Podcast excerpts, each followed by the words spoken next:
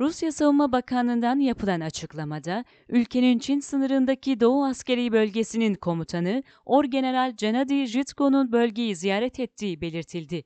Ziyaret kapsamında Kuril Adalarına konuşlandırılan S-300 hava sistemlerinin denetlendiği bilgisine yer verilen açıklamada, bölgede Rus hava sahasının ihlal edildiği senaryolara yönelik de bir tatbikat gerçekleştirildiği kaydedildi. Açıklamada, adalara ilk defa konuşlandırılan hava savunma sistemlerinin S-300 modelinin son nesil üretimi olan S-300V4 sistemi olduğu belirtildi.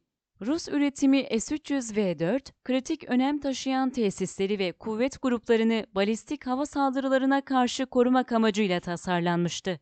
İkinci Dünya Savaşı'nın sonunda Sovyetler Birliği, Japonya'nın Pasifik Okyanusu ile Ohoş Denizi'ni birbirinden ayıran yaklaşık 1300 kilometre boyunca uzanan Kuril Adalarına 1945'te ilhak etmişti.